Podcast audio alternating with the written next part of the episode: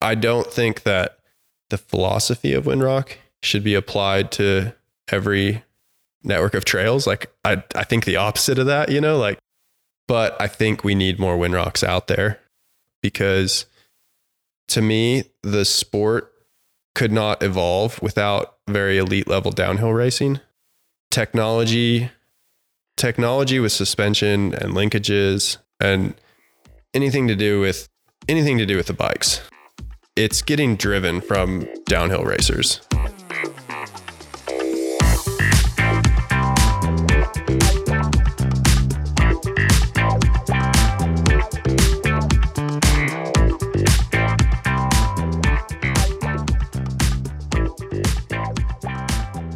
Welcome to Trail Effect.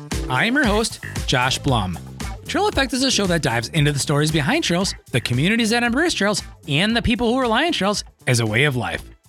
We are back with another quick hitting Thursday bonus episode. This time it's a Throwback Thursday show as we're digging into the archives and releasing a clip from one of my favorite interviews ever and one of my most memorable days on a bike period. This episode is also fitting as it comes out just before the Snowshoe West Virginia World Cup race this weekend, which I recommend everyone tune into on Red Bull TV. This episode was recorded on October 12th, 2021, after spending the day riding with Sean Leader at Windrock Bike Park, the premier downhill training and racing venue in the United States. In this clip, you're about to hear Sean talk about the evolution of Windrock Bike Park, tracks versus trails, and keeping downhill racing alive in the United States. Which, if you've been paying attention to the World Cup this year, the United States has been doing considerably better than in 2021, as the Intense team has been fighting their way into the top 10 Neko has been getting his framework bikes into the finals, and every other US rider has been placing considerably better in 2022. If you want to listen to the full Sean Leader interview, check out episode 43 on Trail Effect. The value for value concept is something that has caught my attention. If you find value in the Trail Effect podcast, you now have a way to provide value for that value via Patreon for Trail Effect. This podcast is an Evolution Trail Services production. For more information about Evolution Trail Services, go to www.evotrails.com. Now on to a Throwback Thursday clip with Sean Leader and Windrock Bike Park.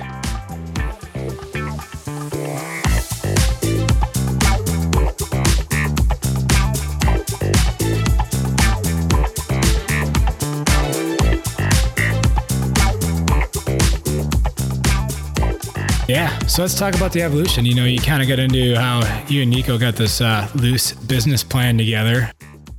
Yeah, and we were, you know, we were out there riding today and talking about how it went from, you know, how how how it's exceeded expectations. Totally. So let's talk about that evolution of what the original business plan, like how it's kind of scaled to where it is now. Yeah. Actually, yeah. back up. Let's talk about what what who what Windrock is for and who it's not for. And then we'll go back into the business plan. Yeah, that's a good that's a good thing to get into, right? Because the thing is is Windrock's not for everybody. It's it's absolutely not. And um it's not right now, it's not really trying to be for everybody. You know, fortunately we we're blessed with like an abundance of trail centers right now. There's so many trails out there and so many places to ride. And there's amazing city parks and we have I mean Knoxville is just littered with all these amazing entry level trails and most communities now have that. So, you know, looking at it in that scope, you can you can start to say, well, you can build parks that maybe aren't for everybody. Like this park is for a smaller group of people, but there's there are a group of people that that still need a spot to ride. So I think that the really advanced end of mountain biking, like when when it's no longer doing it for you to ride like the really easy trails is not not cutting it for you. Windrock's the spot for you where it's it is gnarly. No matter what level of rider you are, there's stuff there that's going to challenge you. So from the beginning, we really felt like we didn't need to we didn't need to um, appeal to every single rider. We just needed to appeal to the riders that we knew were out there that didn't have a spot to ride. And there's a lot of them and and you could run a sustainable business off of a smaller group of people that isn't you know, isn't got a spot to ride that's doing it for them. So from day one, when we looked at we when we looked at starting Windrock, we knew that we didn't really want it to change very much. We're basically commandeering a set of trails that have been free up to this point, you know, or they started having a, a small fee to ride there.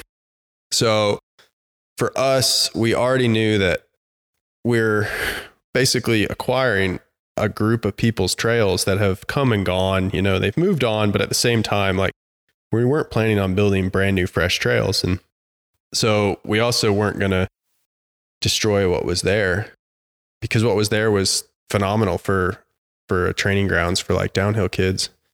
So our business model was like pretty rough, like sketched it out on some pieces of paper. I mean, I think between Neko and I, we're not exactly like scholarly people, you know. And uh but we we felt like the numbers were there that we could put on these events and and the numbers would grow with the sport. We felt like it would come back around and there would be like a solid increase in numbers. So when we got started, it was all hand built trails but one. We built one machine built trail to try and like make something that was like a little bit easier than the downhill tracks. Cause like the downhill tracks that were there, even when we restored them, like we spent weeks and weeks like restoring old trails that were like, we were just searching through the woods, just like uncovering gems like underneath leaves. And that went on for like two years where we were still finding stuff that like had been built at some point and was gone. So we really did a lot of restoration those first years. But our plan was really just to cater to the race scene, like just to the downhill race scene and put on events that were just for downhill racers so that they could um, have a place to practice before going to the World Cups. And uh, it worked out, honestly. Like, I, I didn't expect it to, wor- to work out quite how it did. Like, when I went into it, it was, I had 10 other projects going on at the same time. I was pursuing 10 other avenues of income. And it stayed like that kind of for the first couple years. Like I feel like it was um I was putting a lot into it, but I was at the same time like making sure that I was staying balanced with everything else so that, you know, if it didn't work out, I had other options. And as the years have gone on, it's been the commitment has gotten deeper and deeper and deeper where it's like we're we're in so deep now. Like it's all I all I think about all I work on now. But it's panned out. I mean it went from when we had our first race there 6 years ago Neko had started up this series called Downhill Southeast and he asked me to come help prep some of the tracks for him. And when we did the Windrock one he asked me to prep the track and tape it. And and we had I want to say like 40, 40 riders show up for our first race. And this past year at the Tennessee National, we had 750 riders. So in six years, we went from 40 to 750. And I mean, I absolutely didn't see that happening. I, I never would have dreamed of it. Well, but, you went from operating on just weekends only. Yeah. To now you're seven days a week. Yeah, we're seven days a week now. Yeah, it was it was only Saturday, Sunday when we started the park, like we didn't we didn't even know where to begin to try and go get a loan. So we weren't even considering like loaning money to do any of this. Like I think we each we sold like all of our race bikes from the year. I sold my Sprinter. Basically just sold anything that we had that was of any value. We sold it off. And we bought like a really turd of an excavator and uh we were renting some equipment and we were just going at it with like so little budget. We bought two school buses, like old school buses that were from the the rafting companies around here. One was from the rafting company and one was from the high school I went to. And we gutted the seats out of them like in my backyard. Like it was just full, you know, make it happen type of situation. But the ball got rolling pretty quick. Like the buses were the bus by the time we realized the buses were a terrible idea, we had already started to grow some numbers where we're like, okay, let's buy a truck and build a trailer. So we bought a bought a truck and I custom built the trailer and the and the seats on it at my dad's place. The ball started rolling pretty quick, pretty quick, honestly. By by like year three, it was starting to get to the point where I was like, all right, I, I think I can be fully committed on this. But it was organic as it gets at the beginning. Like it was just like two young kids who had no clue what they were doing. And Just like figured if we put in 100%, we would get something out. Yeah. Yeah. for sure. And we, went- you know, I was there today, and it was, it was pretty raw. It was wet. Yeah. I was living in a, in a cloud. Yeah. I brought the wrong bike, but it's the only bike I have, and Sean quickly put me on a downhill bike. So thank you. Yeah. I I let you which I've heard it a dozen times if you said, I'm comfortable on this bike, I'm gonna stay on this bike. And I said, All right. I'll let you ride one lap and uh and then I when I think when I asked you if you wanted to ride a downhill bike, you were ready for it. Oh yeah.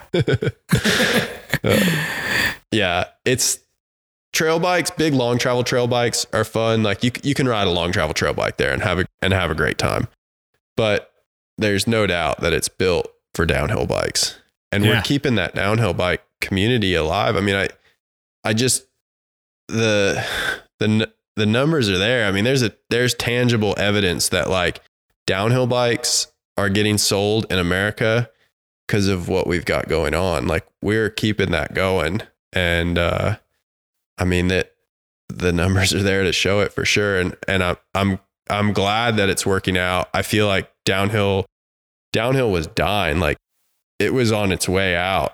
At least in the US. I mean, I think it was going stronger than ever in France and Italy. Like when we were getting started, I think France and Italy were were going strong. New Zealand was still going strong. Like the rest of the world was not letting go of downhill, but the US was undoubtedly letting go of downhill.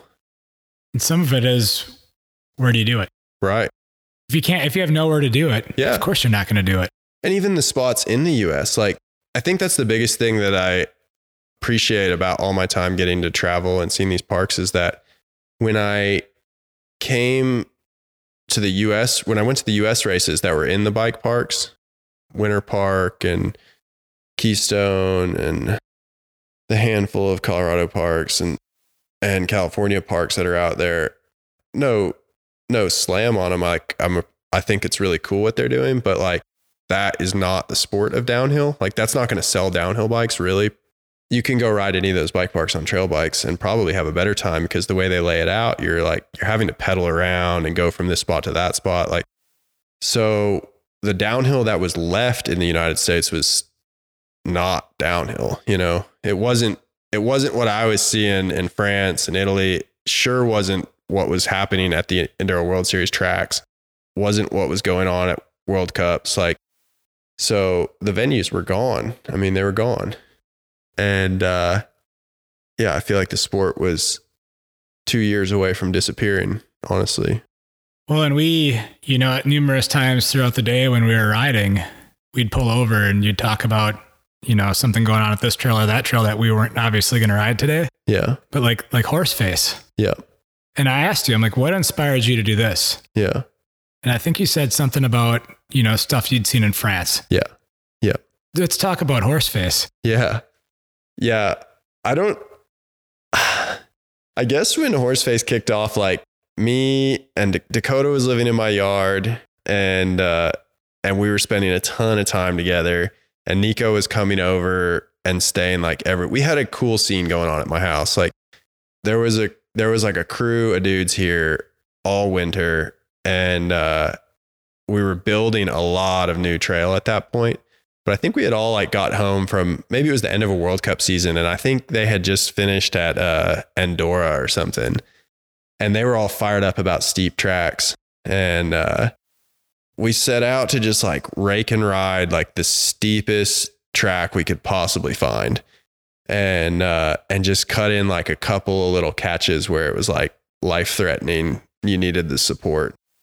Uh, and the first iteration of it me, Dakota, and Neko cut it in in like three days, maybe with like very little effort. Basically, just like a leaf blower and like you know some loppers, and uh, and we started lapping it and got it going pretty good.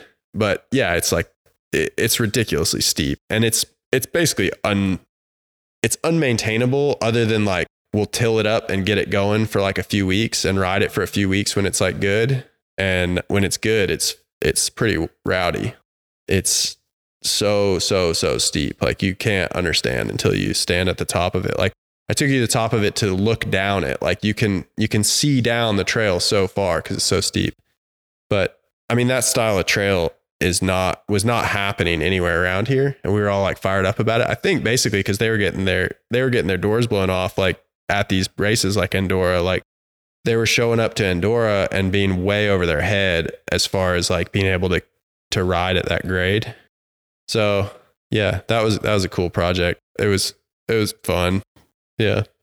It's it's big. Let's talk about you and i were talking today when we were on the shuttle. Let's talk about tracks versus trails. Yeah. This is something that I preach a lot about because um, it's it's like a fundamental fundamental understanding of like the difference between what we do at Windrock and what's going on in all the city trails. And th- it's a it's something that I'm glad to voice on your show because you know a lot of your guests and a lot of your a lot of your podcasts are really geared towards working with public land, building trails that are through foundations and advocacy groups. And um, I feel like we get some backlash from that community. It's hard for that community to understand what we have going on and to dismiss to dismiss us before they really like dive into it. So to me, I think what I've been preaching a lot lately is this fundamental difference between tracks and trails. And there the difference between them is what really um, is what really like you, you have to you have to look at this in in this light where a track is something that is constantly changing constantly getting maintained it's um it's wide you know it's it's used for the purpose of downhill and it follows a lot of the mentality of motocross track where you go you go to ride a track knowing that it's ready to go. You can you can walk it, make sure it's good, and then you can send like fully on it. There's a lot of line choice. You know, there might be five or six different lines through one section. It might be 15 feet, 20 feet wide, but it's just a different mentality of mountain biking. Like it's it's a different sport, really. You know. So if you go into a lot of Windrock things thinking that you're getting a trail experience, which to me, a trail experience is something that's, it's more about like having like a exercise, doing exercise in nature, right? To me, like trails are like something that you, you're there because you want to experience nature. You want to, you want to relax your head and get this, you know, endurance, endurance ride in. So they're two very different things. I think Windrock, we focus on tracks. Like we build tracks.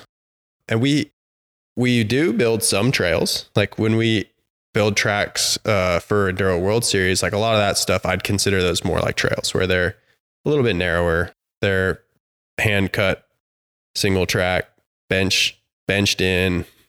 But 90% of our stuff there, it's tracks. And you can count on them being prepped.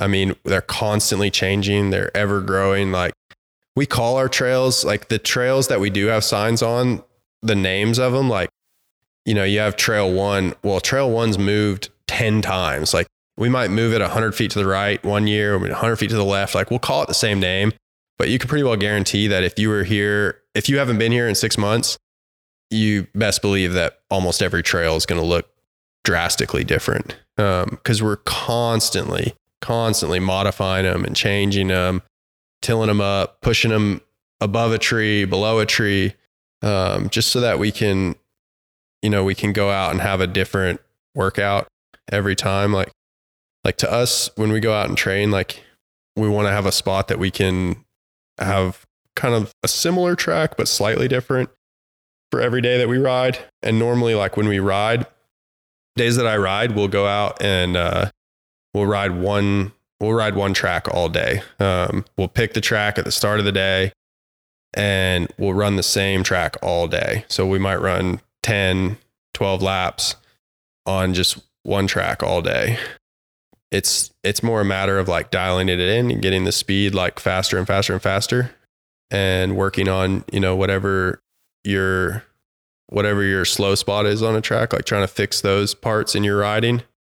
So yeah, I think to me, like if you can't get past the difference between tracks and trails, you have a hard time like really understanding what Windrock is and what we're trying to do.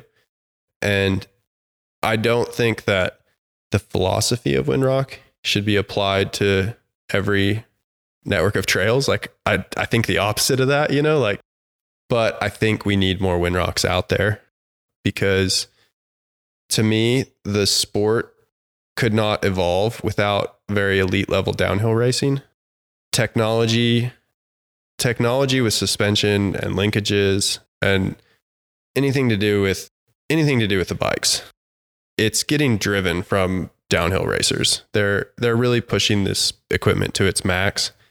And then that's trickling down into all the other disciplines and then eventually reaching the consumer.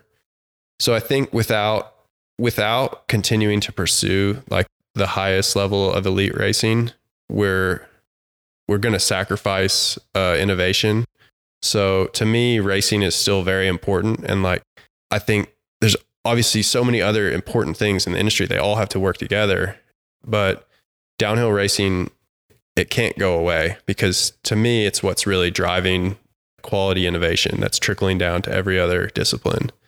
So it's important that we keep it alive. And well, every bike is longer, lower, and slacker, right? Yeah, yeah, no doubt. I mean, like an XC bike. bike right now, yeah. Even what they're racing XC World Cup, it's like it's trickle down for sure. The dampers and the forks are like so much better, and that technology is coming from race proven equipment on the World Cup tracks.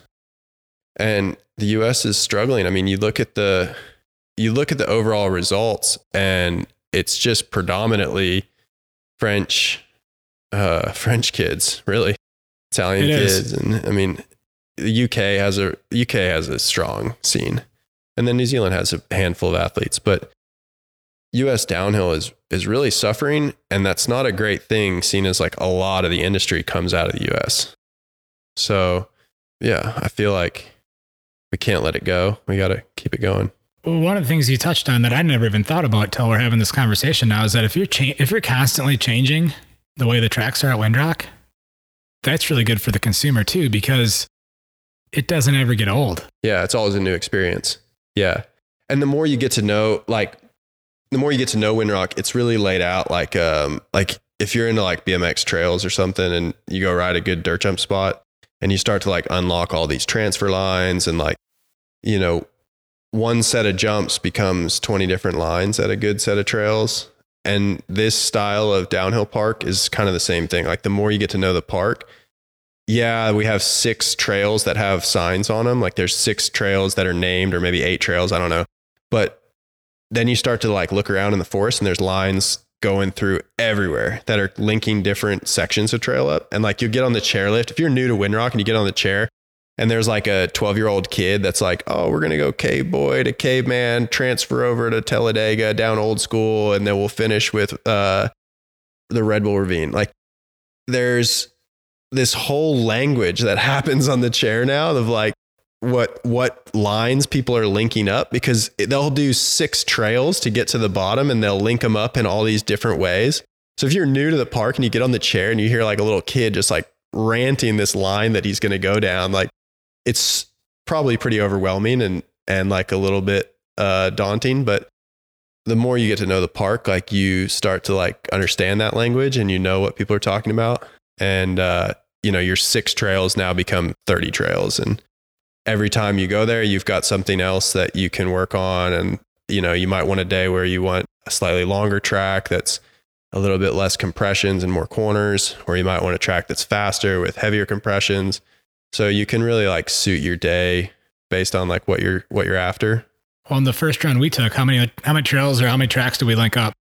We linked up uh four four different trails we linked up for a pretty long we made like kind of one of the longer laps you can get out of the mid mountain drop in so, mid mountain you only operate during the week and then you go top yeah for the weekends yeah so yeah monday to thursday we do um, we just run the mid mountain and we have like a green trail zone that we stop at too. So we, we have three stops. We'll run the bottom two stops during the week. And then Friday, Saturday, Sunday, we'll run the we'll run the highest drop off if the weather's cooperating like in the real heavy like mud season it can be a little bit dangerous because the first two drops are accessed by a paved it's paved all the way up paved road. So it's like the perfect shuttle time. It takes um takes about eight minutes to get to the top and and three minutes to get down. So it's like a pretty good ratio but then on the weekends we'll run up to the windmill and you kind of get like a little bit more of like a backcountry experience. You can run some of the enduro world series style tracks that we've got. And that that adds like an additional thousand feet. yeah it's like an extra thousand feet to the top. Those are long runs. Like they're long. Like if you're not if you're stopping and going and stopping and going it's 15 15 20 minutes just to get down. Yeah, so it's legit downhill stuff. Yeah. I mean, like you'd find in the mountains. Like, Yeah. and I mean, when I say mountains, we're in mountains, but I'm talking like the Rockies, yeah yeah yeah you know, Yeah. where, where your base elevation is a lot higher. Yeah. Yeah. I mean, the vert, the vert here is, is greater than a lot of chairlift access parks. Like a chairlift access park, they can only build, unless they're building a gondola, like any kind of like four person quad, like the cable is typically only going a thousand foot just because of the logistics of chairlifts. Like you're not getting a ton of vert on a four person quad with, with the gondola you'll find places like maybe like Mont-Sainte-Anne where they just go and go and go and go where they're a couple thousand foot of vert access. But yeah, no, it's as far as downhill park goes, it's pretty on par with anything else that's out there. Um, you're getting a pretty similar amount of vert. It's all that you really want. Like realistically, like your hands and like arms can only take, you know, so much of a beating. So I feel like having the majority of your downhill tracks being in that three minute zone and then the majority of your enduro tracks being in like the seven, eight minute zone, like that's pretty much the ideal situation. Um, it does, it, you know, that's realistic with what is going on in racing right now. So, you know, it's everything you could possibly want, really. Thank you for listening. Links for the various topics discussed on the show can be found in the show notes. If you want to listen to the full Sean Leader interview, check out episode 43 on Trail Effect. If you like what you have heard, please take the time to share these shows with others. Sharing these shows will help create awareness of both the guests who have taken the time to be on the show and the podcast series itself. Also, if you're new to the Trail Effect podcast, check out our ever expanding library of episodes. Don't forget to leave a rating and review, as this is one of the best ways to show your support for Trail Effect. This podcast has been edited and produced by Evolution Trail Services. For more information about Evolution Trail Services, go to www.evotrails.com. If you have ideas on future communities or people to feature on Trail Effect, please don't hesitate to reach out by emailing evolutiontrails at gmail.com. Thank you again for listening.